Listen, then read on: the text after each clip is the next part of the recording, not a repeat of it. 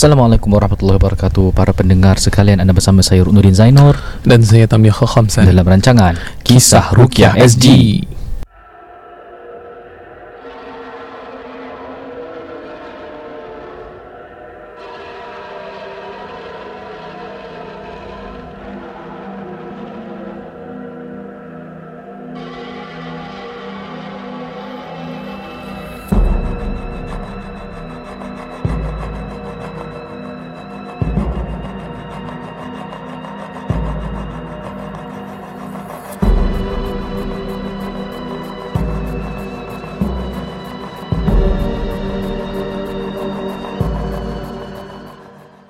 Okay, Alhamdulillah, lama-lama kita punya intro K R Z makin pendek, makin pendek.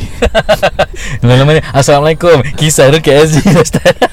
ha, Kerana saking penatnya, tetapi kita masih nak sampaikan message-message tentang ruqyah syar'iyah yeah. kepada para pendengar K R S G yang budiman. yeah. ha, Buat para pendengar baru, terima kasih. Selamat datang kepada podcast kita. mm. uh, I hope that you are comfortable with our our mode of speech. Uh, apa yang kita sebutkan ni korang sesuai lah. yeah. uh, Kita try not to be uh, macam ustaz-ustaz sangat. Dan kita pun bukan step macam mana punya gerik. Tapi memang kita memang sebenarnya bual tidak, perbualan sebenar kita tidaklah macam ni. Cuma ni yeah. perbualan kalau kita ceramah kat masjid, mm. uh, di tempat-tempat, kena ada bahasa, susunan bahasa yang baik untuk para pendengar kita. uh, Tuan Haji ke Haja-Haja, abang-abang, kakak-kakak, kita ada penuh penghormatan lah. Jadi kalau kita berbual yang, kalau kita joke orang tu, memang perbualan biasa kita. yeah, InsyaAllah. So what you see kita sekarang ni adalah kita punya real side. hmm. Tapi kalau again lah, you guys pergi untuk ruqyah, mungkin ada sikit kelakar yang mungkin eh, untuk hmm. menghiburkan hmm. hati.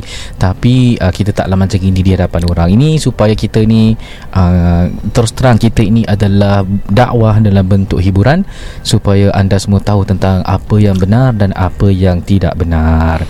Dan apa yang kita kongsikan ini bukan untuk menakut-nakutkan, tetapi kisah-kisah benar dan apa yang berlaku Uh, dalam negara kita dan juga negara-negara jiran, insya-Allah. Insya-Allah. Dan apa yang benar ialah penaja kami, iaitu N N M, Nizam, Nizam dan Agent Mansur. Itu pitching yang baik tu. Yes, Alhamdulillah. Yeah. Jadi kalau you have any property related questions, inquiries, please refer to them. Dan mereka ni orang-orang yang berpengalaman, yang sanggup jualkan your houses with a good price, hmm. dan juga membelikan you rumah berdasarkan pendapatan you. Dan mereka tidak akan oversell, dan mereka akan bantu you, berikan nasihat yang sewajarnya, not just for commission, tetapi make sure that you tinggal dalam keadaan tidak berhutang dengan sebanyaknya. Ya. ya. Jadi uh, sebelum kita mulakan dengan uh, segmen kongsi kisah kita tadi, kita ada dua kisah hari ini kita nak uh, mulakan. Mm-mm. Dan tajuk hari ini agak pelik, namanya sihir water heater. Kenapa sihir water heater? Okey, saya terangkan bahawa saya ini dah minta izin eh ada seorang sahabat saya forward saya, Aiden. Uh, ada orang panggil saya Aiden, ada orang panggil Ruk, uh, mm. macam-macam lah. So far tak ada orang panggil aku Nut kot. Nama aku Rukunuddin. Okay Din, ini apa benda lah? So dia forward. So saya pun uh, forward to Ustaz Tam. yeah. Jadi dia dalam bahasa Arab, this is a paper, and ada nama seseorang, dan kemudian ada tulisan panjang-panjang-panjang ni semua tau. Sekali bila kita tengok betul-betul, Eh dia cakap kat sini apa tau, dia menyeru segala setan, kan, segala-segala setan, dan para uh, uh, apa ashabus sihir, Uh, ashab ahli-ahli sihir, wal yeah. waswas al khannas, dan juga syaitan-syaitan yang mendirikan waswas, minal jinnati wan nas, daripada jin dan manusia, dan min junudi iblis, daripada tentera-tentera, tentera iblis. Sekarang ni yang sen saya ni tak faham bahasa Arab, so bila saya baca belum sempat ni, hmm. cakap aku tak pernah nampak buhul sihir ni macam brutal. Dia seru junudi iblis, wa bihaqqi hadhi ru'asa'il jin, dan juga dengan hak kepala-kepala segala jin, wasyayatin. Ru'asa tu dia rais eh? Ya, rais, ru'asa. Oh. Rais satu tau, ketua ni, ketua-ketua ru'asa. Ketua-ketua. Kan, wasyayatin. Uh, lepas tu ada sebut nama Zauba'alah, uh, atau nama Danahish, dan ada nama ni Ajalu bihaqi wa, wa macam-macam. Zauba'ah pun ada. Zauba'ah ni yang Ustaz Ruk pernah intro yes, dekat yes. one of the episode sah. Betul? Ajalu bihaqi Abu Murrah, iblis. Engkau disuruh iblis terus. Eh, iblis. Uh, kemudian dia cakap kat sini uh, wa bihaqi macam-macam eh. eh. So ada nama-nama jin beri panjang gila man. Entah sebut ni orang semua kat rumah dah. Tung, tung, tung, tung. Semua dah start. Oh.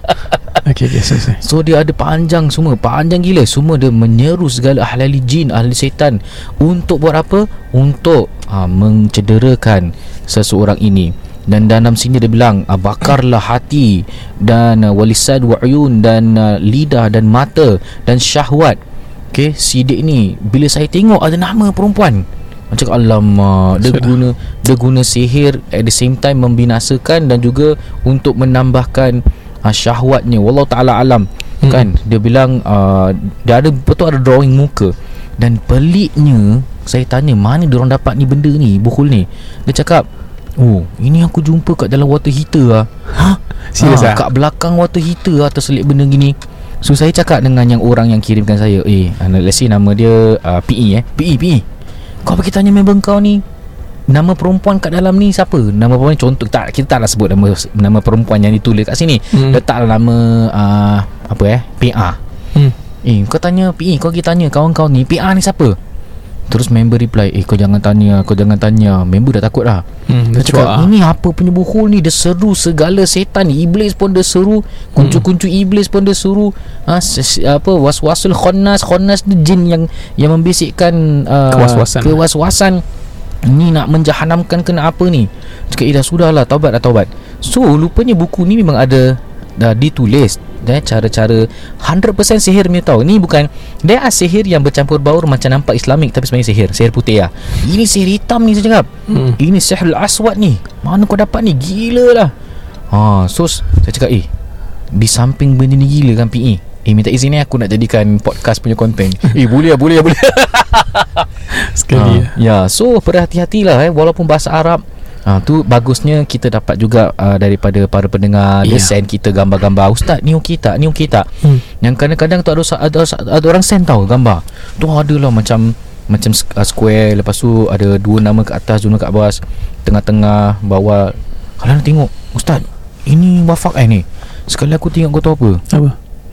Itu taktik bola sepak. Oh. Dalam bahasa Jawi. Dalam bahasa Jawi rupanya. Ah. Oh, oh, ini tak. bukan ini bukan panggil jin. Ini ini bola punya taktik lah. Ya Allah, fazalam fazalam. Ana bila tengok tu ana tak baca. Terus ana hmm. kata kalau mahir tanya Ustaz Ruk lah. Ha. Sekarang, oh, ya ya ya ya ya. Ha. Terus bola punya. Uh. Uh, jadi tak semestinya nampak gitu. uh, Just check for uh, confirmation lah eh. uh, Dan dia tidak semua yang bahasa Arab tu uh, ialah doa ataupun ayat Quran, yeah. uh, Kadang ada je kalau dalam bahasa Arab uh, mantra-mantra pemujaan, yeah. uh, Ahli-ahli sihir ni memang dalam bahasa Arab, memang dalam bahasa mereka lah. Ha, jadi kena baca, kena faham. Ha, jujur kalau ada yang saya tak tahu pun saya tanya Saruk. Ha, I'll just be very honest lah. Ada benda memang kita tak tahu. Ha, yeah. Itu ya. So again, uh, memang kami ni pun mem- memang ada kitab-kitab. Baru-baru ni ada satu kitab ni yang pelik. Ha, kita pun ready lah to reveal that kitab eh. Tapi kononnya banyak ahli persilatan kebatinan akan refer to this kitab yang dalam bahasa Arab. Kitab Ah, oh, okay. Okay. Ah, kitab tu saya ada. Saya confiscate daripada sebuah rumah ni yang bilang, "Ustaz Amir, Amir, ah, ni buku ni saya nak, kerana kita nak belajar konten dia dan kita nak ti- nak lihat."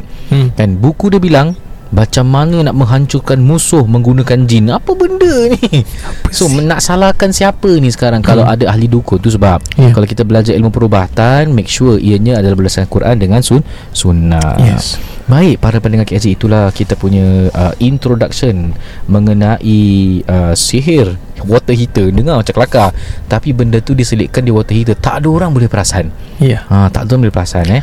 Okey. So kita mulakan dengan segmen uh, kongsi kisah. Dimulakan dengan Ustaz Tam, dipersilakan. Okey, boleh.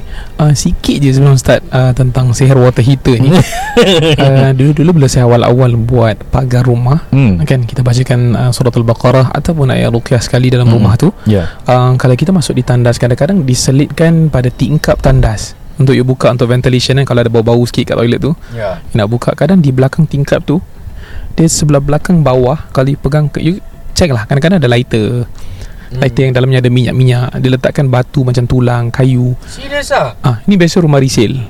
hmm. ah, Tapi kalau rumah you pun sekarang, you dah dengar podcast ni, pergi toilet you just check je. hmm. Just di check. Antara tempat you should check apa tau, you tu jamban.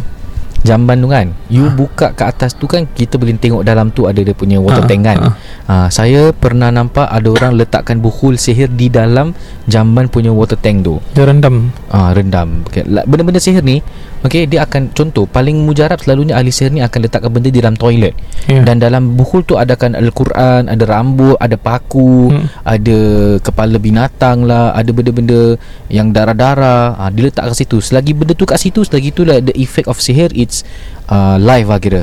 hmm. So, teringat zaman-zaman dulu sekolah eh, orang sembunyikan rokok kat dalam situ eh.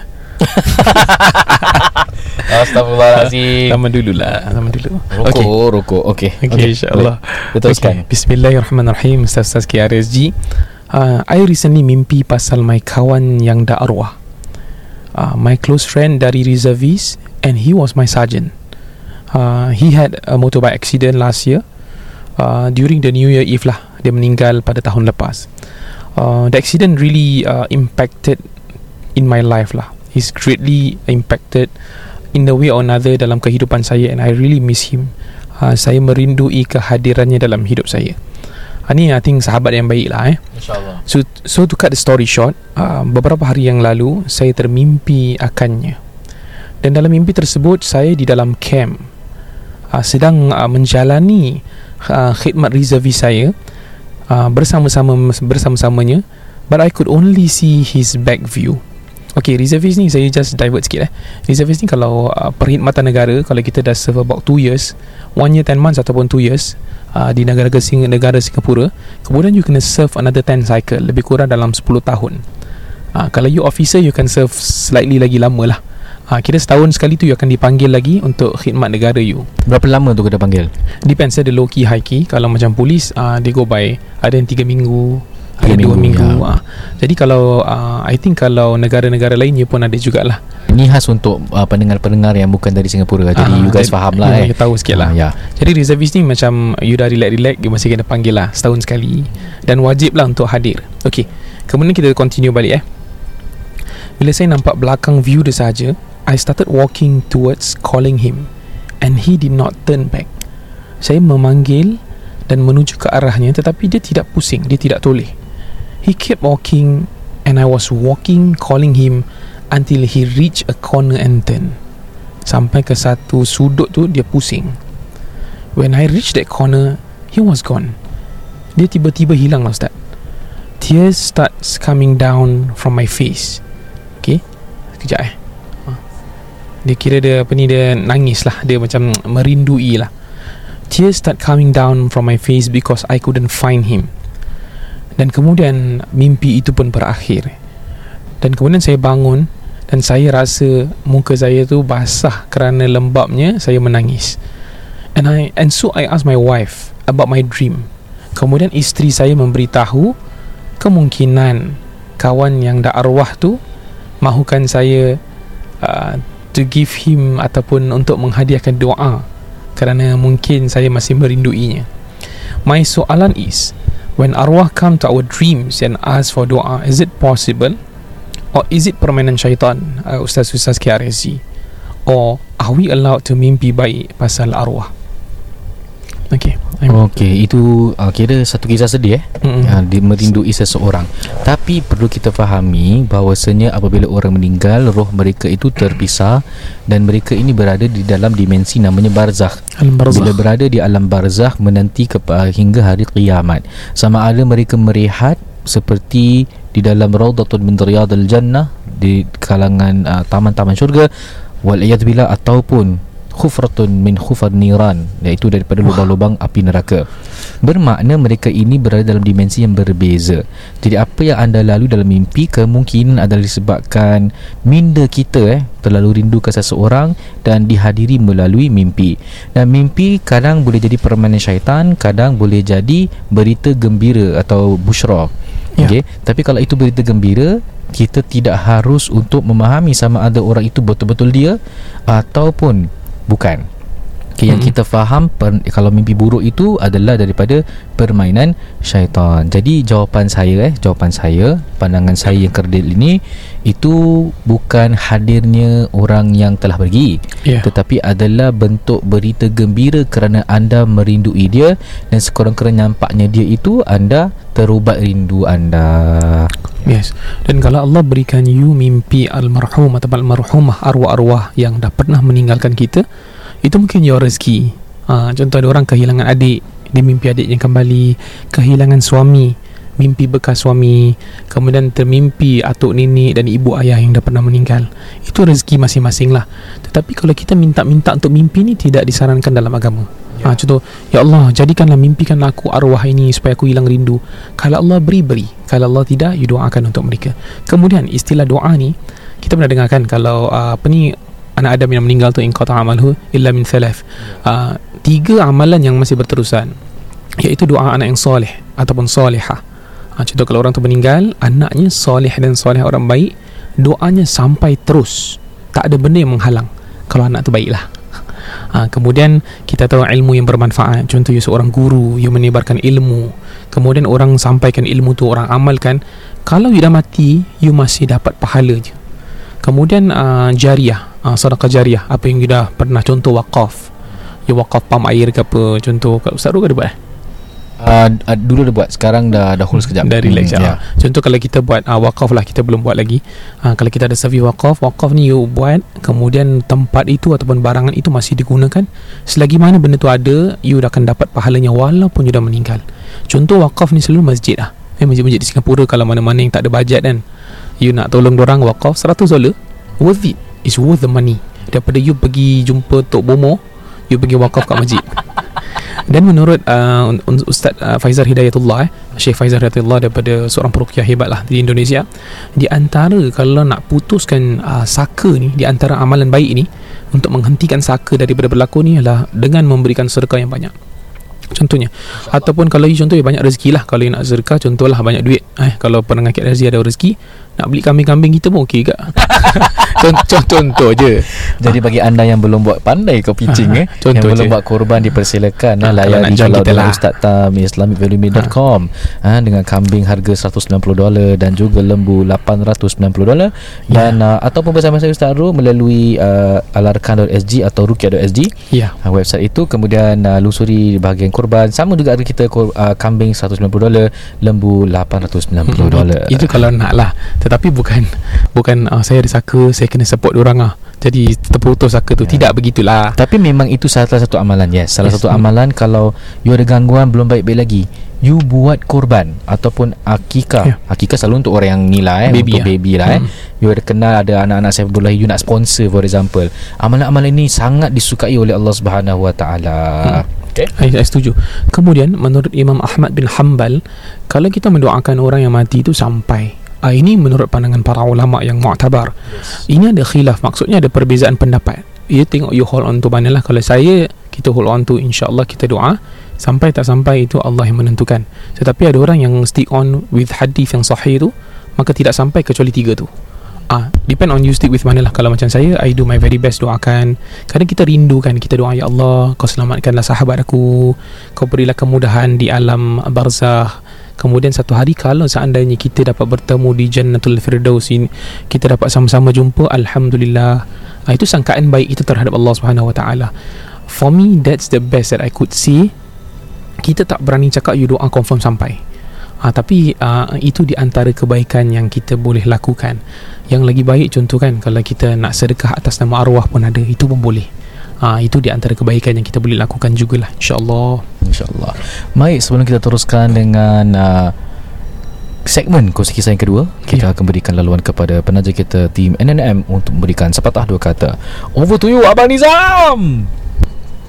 Rumah bukan sekadar tempat berteduh atau untuk dinikmati. Bilakah kali terakhir anda meneliti pinjaman rumah anda? Dapatkan nasihat berkesan dari Nizam Nizam. Mahukan sebuah rumah tanpa pinjaman atau inginkan pinjaman rendah? Dapatkan nasihat berkesan dari Nizam Nizam. Tidak semua rumah sesuai sebagai pelaburan. Jadikanlah rumah sebagai satu pelan simpanan. Manfaatkanlah sepenuhnya dana C P F anda. Dapatkan nasihat berkesan dari Nizam Nizam. Telefon sembilan enam tujuh kosong empat lima kosong empat sekarang. Assalamualaikum. Terima kasih kerana mendengar K R S G guys. Kami N N M Nizam-Nizam bersama Agent Man dari PropNex. Setiap episod kami akan kongsi secara am informasi dan juga isu-isu berkaitan dengan rumah. Baiklah, kali ini kita akan kongsi kisah. Baiklah, para pendengar K R S G, hari ini uh, seperti mana telah dikutarakan, kita akan kongsi kisah yang in extension of apa yang telah kita kongsi pada episod sebelum ni eh. Uh, itu pasal uh, tentang perceraian.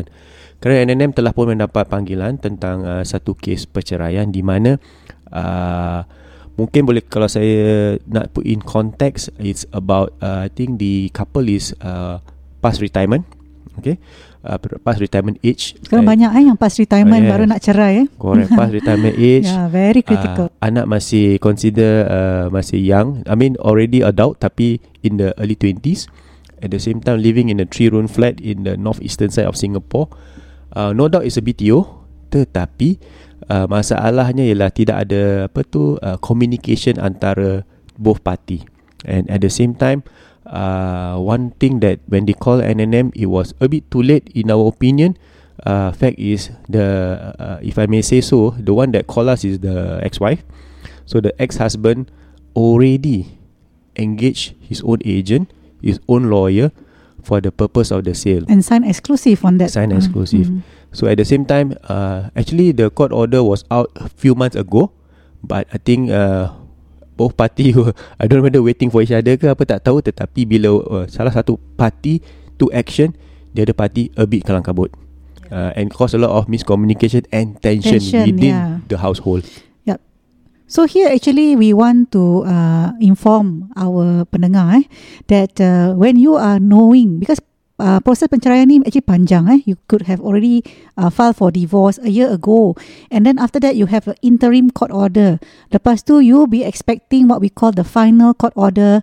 uh, Mahkamah Syariah will definitely tell you by when you will have a final court order and your um, divorce certification. So actually the moment you know the date of your final court order will be out, give us a call about maybe two or three weeks before the court order will be received, so that we can actually talk to both parties for you.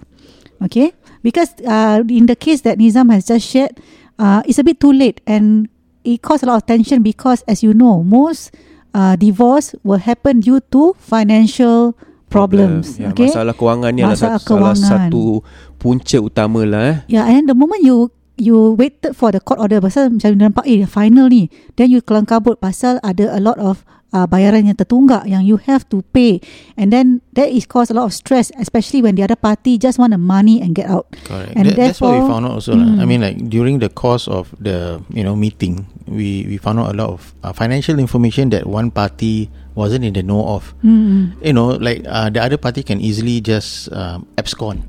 You know, tak yeah. tak bayar and just go. So yeah. like meeting meeting with us, you know, uh, both parties will have clarity lah. It'll yes. be fair. Mm-hmm. We are not biased towards one one party. We actually want to find a solution that works for the best of both parties. Yeah, you know.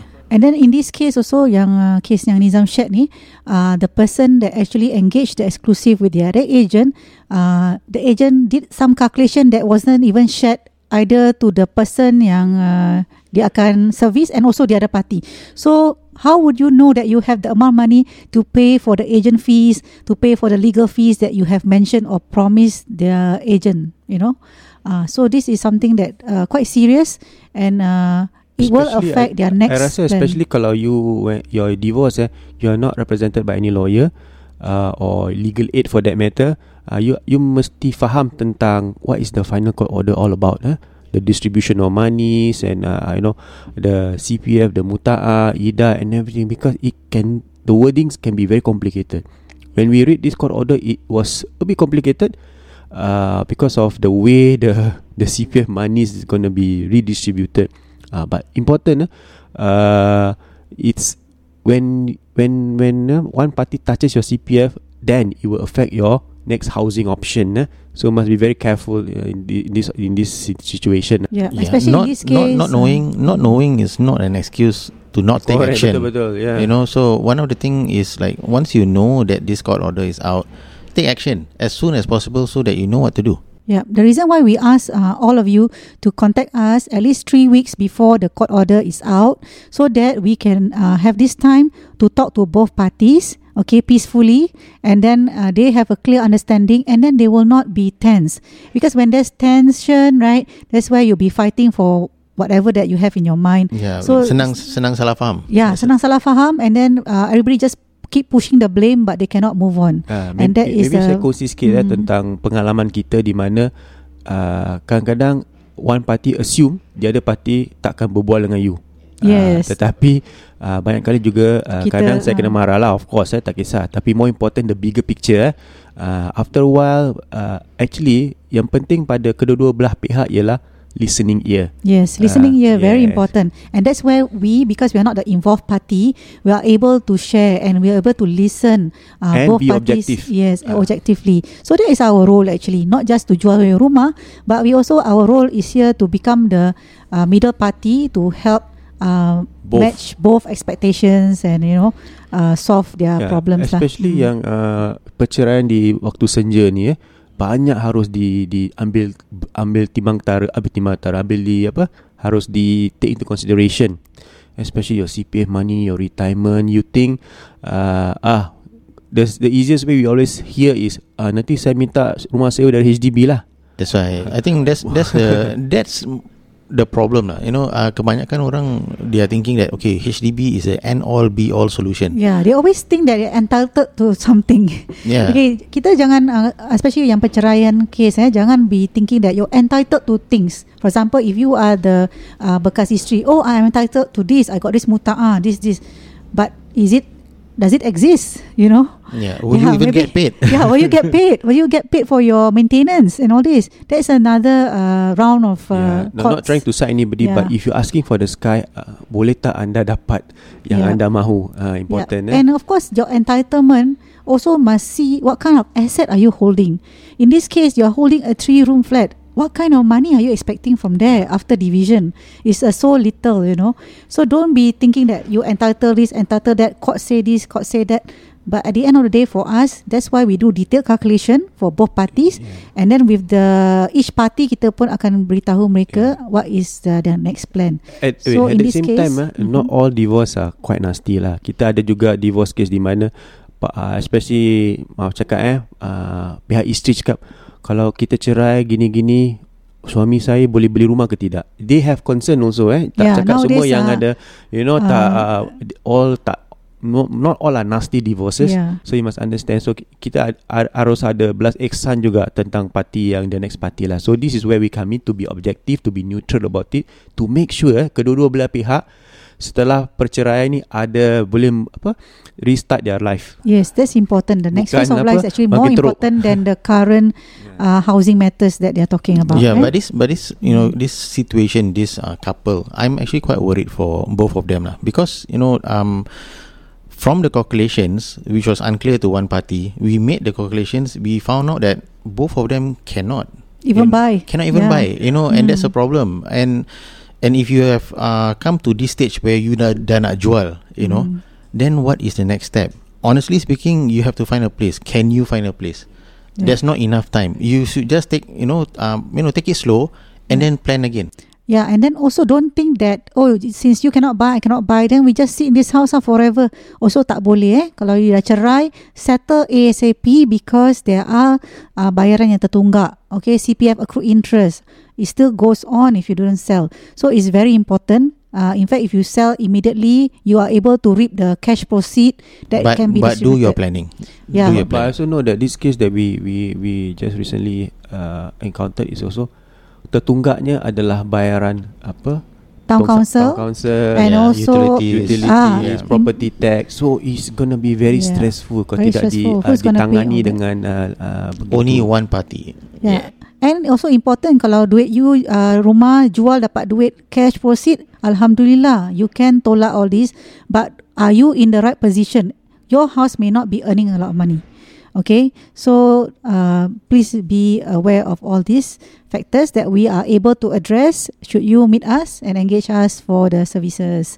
Okay, so Nizam, you want to talk about uh, engage satu agent bagus ke engage dua agent, pasal sebenarnya, ada dua parti je. Hmm. Jangan engage agent, engage N N M sahaja.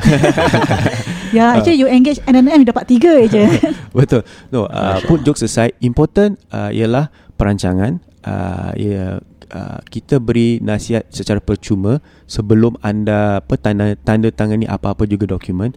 Important dari segi hasil penjualan, ke calculation, even to the extent of what is your next housing option. Ini inilah apa servis keseluruhan yang N N M berikan uh, sebelum anda uh, ingin uh, apa sign anything lah. Of course, uh, one thing I think it, kita terlupa nak uh, nak nak, nak uh, apa uh, discuss is the fact that kalau isteri ambil satu agent, satu lawyer, suami ambil satu agent, satu lawyer, the cost is double. double. Yeah. Uh, so he must be very yeah. very yeah. clear. Eh? And importantly, we, where does the cost come from?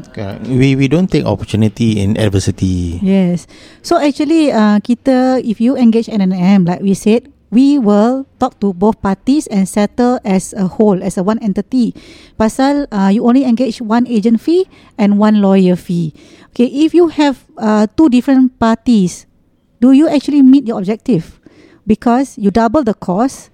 But then there's also potential conflict of interest, yeah, and, and communication also issues. The amounts of money you receive will be lesser. So what's the point? And especially when uh, we heard, eh, sometimes people do engage the wrong lawyer. Sorry to say this, lawyers are so professionals. We are also professionals. But sometimes there are different charges for different lawyers.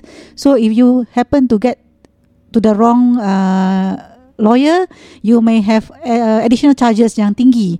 Okay, because for us, we engage the usual conveyancing lawyer that we um, uh, important, you know, give important to other clients. Give yourself and your ex-spouse whatever a chance mm-hmm. to to talk to N N M as a whole, supaya kita dapat beri penjelasan dari segi cost, dari segi mm-hmm. timeline, jangka masa, dari segi apakah options for you, both of you individually after the sale, after perceraian ni telah, after penjualan uh, flat. Jadi yeah.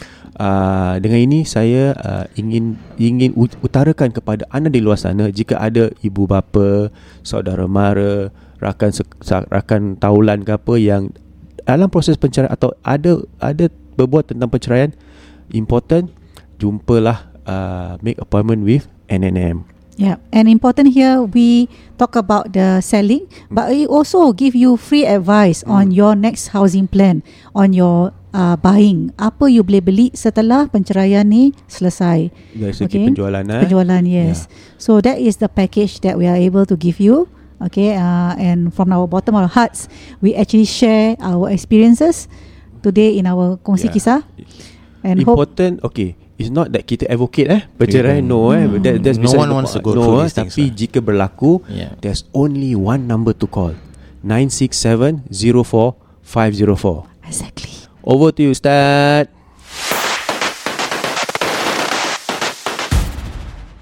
Okay, Alhamdulillah, terima kasih N N M, uh, Kak Abang Nizam ni, dan juga Kak Niza, dan, dan juga Agent Man. Yes, Agent Mansur Sulaiman. Jadi mereka ni bersama-sama kita dah beberapa bulan. Terima kasih para pendengar K R S G yang uh, engage mereka. Kita dah tahulah, Alhamdulillah. So yeah, we are yeah. very happy you engage kita punya agent-agent rumah yang bantu dengan kita sekali, Alhamdulillah. Kalau you support mereka, uh, K R S G ni insyaAllah akan terus adalah. InsyaAllah. Jadi kewujudan kita adalah berbalik kepada adanya sponsor ataupun tidak. Tak lah, InsyaAllah. Kalau kita tak ada sponsor pun kita go je nah, atas nama dakwah, InsyaAllah yeah, yeah. Cuma Alhamdulillah lah kita buat pun maknanya adalah kongsi-kongsi rezeki. ha, Jadi uh, dengar uh, pendengaran daripada anda, pendengaran eh mm-hmm. your, your your your support is very well appreciated. Just by dengar and uh, spread kepada orang lah. Eh, korang dengar ni K R S G mm-hmm. ha, sampai ada juga sampai berita ada kawan-kawan adik adik-adik kami eh, eh kita dengar K R S G tapi mereka tak tahu yang adik-adik diorang ni ha, ni dah yang membuat K S G. Okey, para pendengar K S G, dipersilakan uh, Ustaz Tam sebelum kita mula. uh, Kemudian uh, ada juga para pendengar kita, dia nak donate lah for kita punya. Kita tengah nak buat YouTube videos, yeah. So we need laptops, we need beberapa perkara lah. Uh, ada juga orang nak bantu buat video, cuma kita tak buat-buat lagi. uh, Tapi kalau let's say you nak support, boleh, no problem. You just D M us. uh, Kita sedang kumpulkan dana lah for us to go even further dan to escalate our dakwah, InsyaAllah. InsyaAllah. Kita mulakan dengan segmen kongsi kisah yang kedua. Assalamualaikum Ustaz K R Z. Waalaikumsalam pendengar K R Z. Ya. Yeah. Love your podcast and may Allah always keep you safe from all harms. Amin. Oh, we need that doa. Amin ya rabbal alamin. Saya ada dua cerita yang pendek to share. Cerita pertama, dulu semasa saya masih anak kecil, malam-malam saya terbangun dan nangis. Entahlah Ustaz, kenapa saya nangis. Tapi lama juga sih, nangis seorang-seorang. Dalam tiga puluh minit kot saya nangis. So after that, makcik saya terjaga dan konsol saya dan put me to sleep. Kira makcik dia akan memujuk dia. But as soon as I tutup my mata, sekali dengar pontianak mengilai kuat sekali. Okay. K R S D. Macam kat sebelah saya je Ustaz. And saya rasa pontianak tu grab my legs Ustaz, and spin me around and pull me down dari tilam saya. Eh, brutal pun ni pontianak ni. Pontianak main kasar mbak. Bila saya buka mata, saya dah kat bawah dari tilam saya. All this happens kejap je. Saya naik balik and baca doa sampai tidur. Soalan Ustaz, are these entities attracted to budak-budak nangis malam-malam? And is it possible ke ada benda yang tarik saya? Okay, jawapan kita jawab dulu sebelum kisah yang kedua eh. Okay. Jawapannya ialah yes, diorang boleh. Paling suka diorang ganggu budak-budak kerana hmm. budak-budak tu kadang innocent. Mereka memilih budak-budak yang mereka gemar untuk menjelmakan diri mereka. Dan ini kemungkinan penyebab indigo, iaitu indigo tu apa? Kononnya mata hijab terbuka. hmm. Tapi dalam penerangan ilmu ruqyah, bukan mata hijab yang terbuka kerana termelekatnya eh, seekor makhluk yang mengganggu. Jadi ada kebenaran sampai kau ni kena terbanting dengan makhluk pontianak ni. Kesian yeah. kau. Tapi sabar je lah. uh, Ana tak pasti kebenaran benda ni. Ana tak tahu apa sources dia, tapi selalu disebutkan uh, beberapa uh, ulama dan para ustaz juga. Ana tak sure what's the source for this, tapi diorang ada namakan satu jin ni yang khusus menjaga, sorry, khusus mengganggu uh, khusus mengganggu kaum wanita yang sedang hamil ataupun kaum wanita, dan juga khusus Baby. untuk budak-budak kecil. Umusibian uh, Umusibian uh, Jadi kalau nama anak, sorry, nama anak you jangan letak umusibian eh. Haa uh, I know there's a popular singer nama Sibian. uh, Just just avoid lah Ummu Sibian nama tu. Dan benda-benda ni, makhluk ni selalu datang pada waktu maghrib dan mereka akan kacau anak-anak kita. Nanti malam-malam anak-anak sering nangis dan sebagainya. Di antara amal soleh yang you boleh lakukan, di antaranya kalau budak-budak nangis ni, rumah kan you boleh azankan. uh, Kemudian juga you boleh bacakan tiga qul, you boleh tiupkan di telapak tangan, sabukan kepada budak-budak tu pun boleh juga. Aa, kemudian ada yang tiupkan di ubun-ubun pun boleh juga. Cuma bila you buat benda ni, you tak boleh takut dah. Kalau you half-half eh, kalau you macam sure tak sure, memang tak load dah, because you punya yakin tak kepada Allah. Umusibian. Ah, macam kalau dengar gitu sempat baca tak? Ah, tapi jujur saya berkata, kalau contoh kita takut macam mana pun kan, you tap on your dada. Ini bukan ini bukan amalan eh. Ini tap on dada ni bukan ruqyah tau. Maksud tap on dada, you tahu yang Allah bersama you, you tap. Bila kita ada rasa, ya. ah, kita ada rasa tap ni. Ah, saya selalu Allahumma salli ala sayyidina Muhammad atau Allahumma salli ala Muhammad, you tap dada, Allah ada, then you go. Because kadang time ruqyah ada time-time seram juga. Ya. Yeah. You can you just feel the chills. Ah, nak share semalam. Okey, cerita. Okey, nanti nak share satu eh. Ya. Yeah. Ah, kita dah buat ni for quite some time. And there are just sometimes that satu badan you chills. Ya. Yeah, okay, yeah. hantar dulu. Uh, semalam mana ruqyah kan, and uh, memang rumah ni ada tangkal-tangkal. Tengah ruqyah ada benda jatuh. Ramai-ramai dengar tau. Tuk tuk tuk. Semua dalam dah panik. Jadi kita tengok kat dalam toilet tu, dia punya gayung jatuh sendiri. Pada gayung tu tergantung tau. Hmm, hmm. Tak ada angin pun dalam tu, memang orang tutup. Yeah. Ha, tu tak apa, tak kisah. Sekali dah habis ruqyah, anak azan, Allahu akbar, Allahu akbar. Kerusi depan diorang sedek sendiri. Eh, serius lah. Serius. So Ana ya, ya, dah terbiasa eh, dah pernah lalui benda-benda hmm. gini. Diorang dah panik lah. hmm. Ya, tu tu tu Ana bagi kisah, Ana baru teringat. Yos, uh, Ana punya is uh, Ana nanti dah pernah cerita. hmm. Dia uh, Abang Sado tu, I think dah pernah cerita that episode. Cuma I dah lama tak rasa chills tu. oh. Cuma bila rasa chills tu bagus juga. So you ada adrenaline. Yalah, bermakna uh, kita pun manusia eh. And dia punya, dia bila tengok you kan, dia stay kat you, dan dia baca mantra, dan dia buat macam uh, a formation kat lantai. hmm. uh, Dia macam tulis tau. And you tahu itu bukan buat-buat ni, dia macam something. uh, Then you boleh tengok dia punya figure, badan dia kuat dan sebagainya. Very intimidating. uh, Tapi I tap dengan dia, I cakap I tap dia, tepuk-tepuk, I cakap uh, ingat, ini kalau kau buat kerusakan di dunia, malapetaka nanti Allah akan persoalkan kau di akhirat. uh, Dan contohlah kalau kita tidak boleh mengatasi engkau, tapi Allah melebihi engkau. Dia, dia turun. Tapi kalau dia, dia on tu habis aku. Pasal patah tulang. Ah, pasal dia badan dia lain, lain level. And dia punya mata tu dah bloodshot tau. Hi. Ah, dia kira kalau dah keadaan tu, kalau saya takut, rugi. Maksudnya kita belajar selama ni memang tak berkesan lah. Kita pun tak percaya Allah. Ah, so bila time dia tengah on tu, you kena on balik, you cakap ni nothing ah, ni nothing, ni tak ada hal. Yeah, yes. Ini Allah boleh settle, ni Allah boleh settlekan. Bukan aku settle tapi Allah. So bila kalau you rasa you yang settlekan, sebab tu you gagal. Tapi kalau you rasa Allah yang akan menyelesaikan semua ini, insya-Allah you tak akan gagal. Mana mungkin you gagal dengan nama Allah. Ya. Yeah. Baik, cerita yang kedua. Mak saya pergi holiday tu Bali. Dia pergi pantai dan jatuh kat pantai sana. Punggung dia sakit Ustaz from that incident. Sorry sorry. Sampai dah balik S G masih sakit teruk. Dah jumpa doktor semua tapi tak baik-baik. Ni siapa ni? Ha, ni same story juga. Okay, okay. Tapi different, different, same person, different story. Okay. So my uncle ada kawan perawat. So we just share to him about what happened. Dia check-check semua dan cakap ada jin ikut mak saya dari Bali. Oh okay. Dia bilang jin tu sesat, tak tahu balik rumah. Okay. Yes, perawat itu advise kita to pergi ke Bali and pass by to the pantai untuk hantar jin tu balik. Kita pergi few months later and pelik. Balik pula lepas balik S D from eh sebab and pelik baik pula tu lepas balik ke Singapura dari second trip. Soalan Ustaz, betul ke jin boleh sesat? Ada perawat tu confirm tak syar'i. Ada banyak cerita, semua red flag. Sekian, terima kasih Ustaz. Okey. Bedah siasat mengenai jatuh kemudian sakit, kemudian balik baik. Okey, ini pandangan saya secara peribadi. Kan? Actually tak ada apa-apa tau. It's just that the number of time you take. Dah dah balik sakit-sakit-sakit di sana, kemudian balik.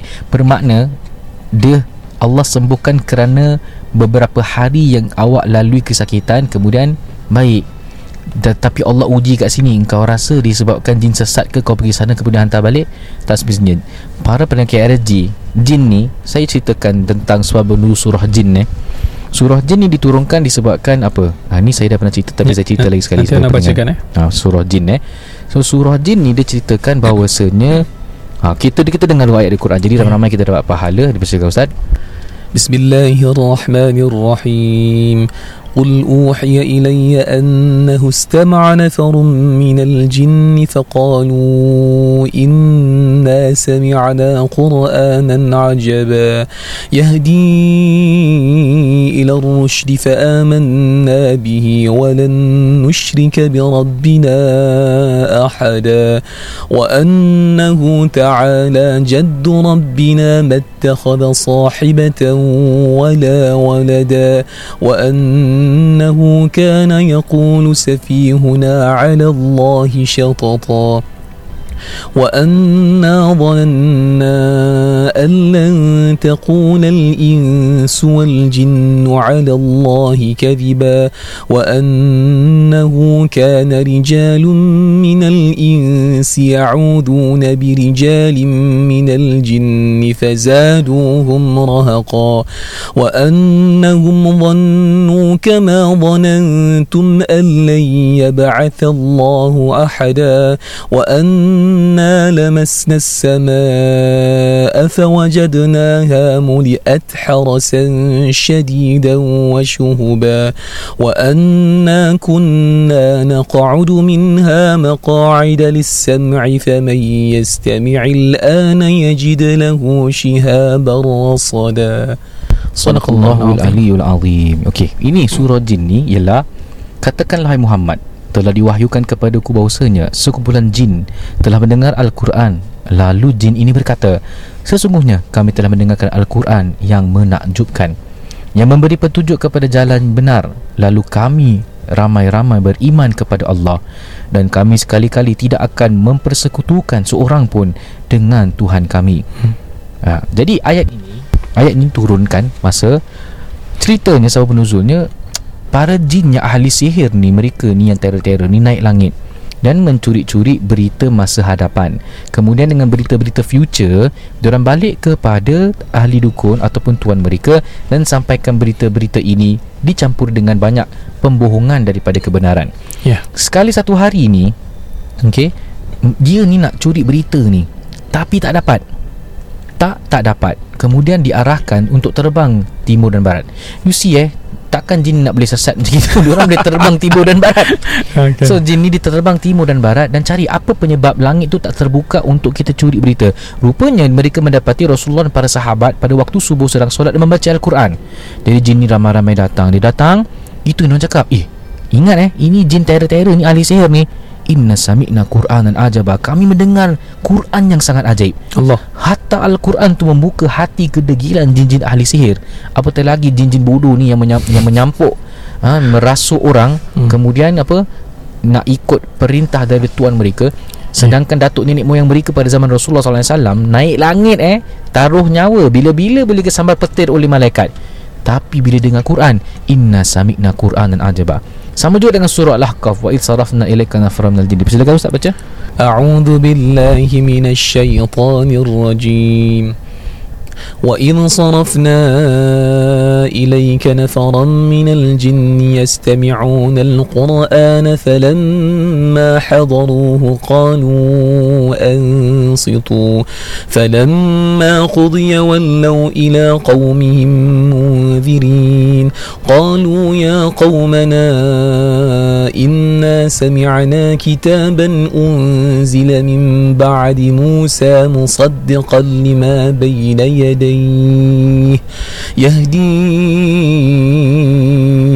إلى الحق وإلى طريق مستقيم يا قومنا أجيبوا داعي الله وآمنوا به يغفر لكم من ذنوبكم ويجركم من عذاب أليم ومن لا يجب داعي الله فليس بمعجز في الأرض وليس له من دونه أولياء أولئك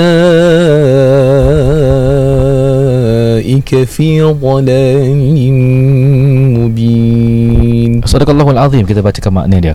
Dan ingatlah ketika kami hadapkan serombongan jin kepadamu yang mendengar Al-Quran. Yang jin teror-teror ni, bila mereka mendengar Al-Quran, dia bilang apa? Yastami'un al-Quran falamma hadaru, mereka hadir, qalu ansitu, dia berkata apa tahu? Dia cakap dengan jin-jin yang lain. Hmm. Shh, diam. Diamlah kamu untuk mendengarkan Al-Quran. Ketika pembacaan setelah selesai, mereka kembali kepada kaumnya untuk memberi peringatan. Ya, ya qaumana ajibu da'i Allah, wahai kaumku, jawab seruan Allah. Jin yang teror-teror ni dengar Quran, ramai-ramai suruh diam. Mm-hmm. Yang kita ni buka Al-Quran, masih lagi nak dengar lagu-lagu dangdut lah. Lagu-lagu andai berpisah. Tak kisahlah. Masalahnya is, hmm. mana penghormatan kita terhadap mendengarnya bacaan Al-Quran, yeah. ataupun dengarnya azan. Tapi mereka-mereka ni, makhluk jin ni, dengar Al-Quran, ramai-ramai beriman, mereka diam dan balik kepada kaum mereka dan ajak dakwah. Dia bilang, ya qaumana ajibu da'i Allah, wahai kaumku, mari mari kita jawab seruan Allah. Wa aminu bihi, kita beriman dengannya. Yaghfir lakum dhunubakum, yaghfir lakum min dhunubikum, dihampunkan segala dosa engkau. Wa yujirkum min azabin alim, dan dijaga daripada azab yang pedih. Itulah dakwah. Jikalau ada orang terkena rasukan, ceritakan mereka surah Ahqaf dan surah Jin. InsyaAllah you can see ada perbezaan di situ. Hmm. Kalau masih berdegil juga, ha, kau rimbatkan je. Taklah. Ini uh, memang keyakinan lah. Kalau you dah bawa, you dah amal surah ni eh. uh, Kalau you dah lazimkan, bila you baca, you akan nampak keberkesanannya. Ya, betul. Tetapi I pernah, kalau kita tak yakin, memang tak load. Kalau you yakin, insya-Allah, ya, masih ada keyakinan, yes. one hundred percent akan load, insya-Allah, ya, insya-Allah, ya. Baik pendengar K S G, sekarang sini episod kita diharapkan anda semua dalam keadaan baik-baik saja mendengarkan bacaan Al-Quran. eh, Sebagai penutup, jangan lupa eh uh, dapat kurban. Silakan eh islam valuemeal dot com bersama Ustaz Tam, ataupun uh, alarkan dot s g atau rukiah dot s g bersama saya Ustaz Ruk, yeah. Dan terima kasih kerana berkongsi rezeki dengan kami. Dan kita nak ucapkan terima kasih kepada penaja kami N N M kerana sudi menaja kami hingga ke hari ini. Dan alhamdulillah, insya-Allah dalam masa-masa mendatang, uh, maybe about two to three months time, uh, kita akan buat ruqyah symposium. I think it's the first in Singapore. Masya-Allah. Kita akan ajarkan ruqyah step by step, uh, bacaannya dan sebagainya, simple guide. Uh, this is for the whole Singaporean lah. Kalau ada, uh, insyaAllah harganya berpatutan. Cuma packs kita tak banyak, maybe two hundred fifty packs kalau kita dapat. uh, If more, maybe five hundred packs kita buat kat tempat lagi besar. Tengok sponsor lah. Ya, tengok sponsor. Ha, ada sponsor buat lah. Kalau tak ada sponsor, dan insyaAllah kita uh, nak buat satu segmen di mana kita bedah siasat buku sihir, yeah. So kita tak reveal to you apa nama kitab sihir ni, hmm. yang ada di podcast. Tapi insyaAllah dalam Rukyah Symposium ni, kita akan belajar hmm. 10 uh, konten daripada kitab-kitab sihir untuk yeah. kita belajari. Ini adalah salah. uh, Dan kita tak commercialize benda ni. Benda ni kalau you nak belajar, kita straight forward, kita akan ajarkan insyaAllah. No tricks. uh, Kita tak akan charge mahal-mahal, sederhana. As and when you dapat ilmu tu, kalau you dapat join uh, Quran, sorry, Rukyah Symposium, please join us. I hope to do it uh, maybe August lah Ustaz, InsyaAllah. ha, no, Nothing is confirmed yet, but for the timing insyaAllah August. yeah. InsyaAllah. yeah. Alhamdulillah, doakan Ustaz uh, rukiah dot s g. uh, Itu Ustaz uh, Rukunuddin punya company baru eh, Faruqiah. Kemudian saya punya travel agency, kita masih belum ada nama lagi, tapi kita akan buat umrah tahun depan insyaAllah. InsyaAllah, harap dapat ya. bersama-sama. Alright, Saruk. Baik, sekian saja dari kami. Wabillahi taufiq wal hidayah. Wassalamualaikum warahmatullahi wabarakatuh.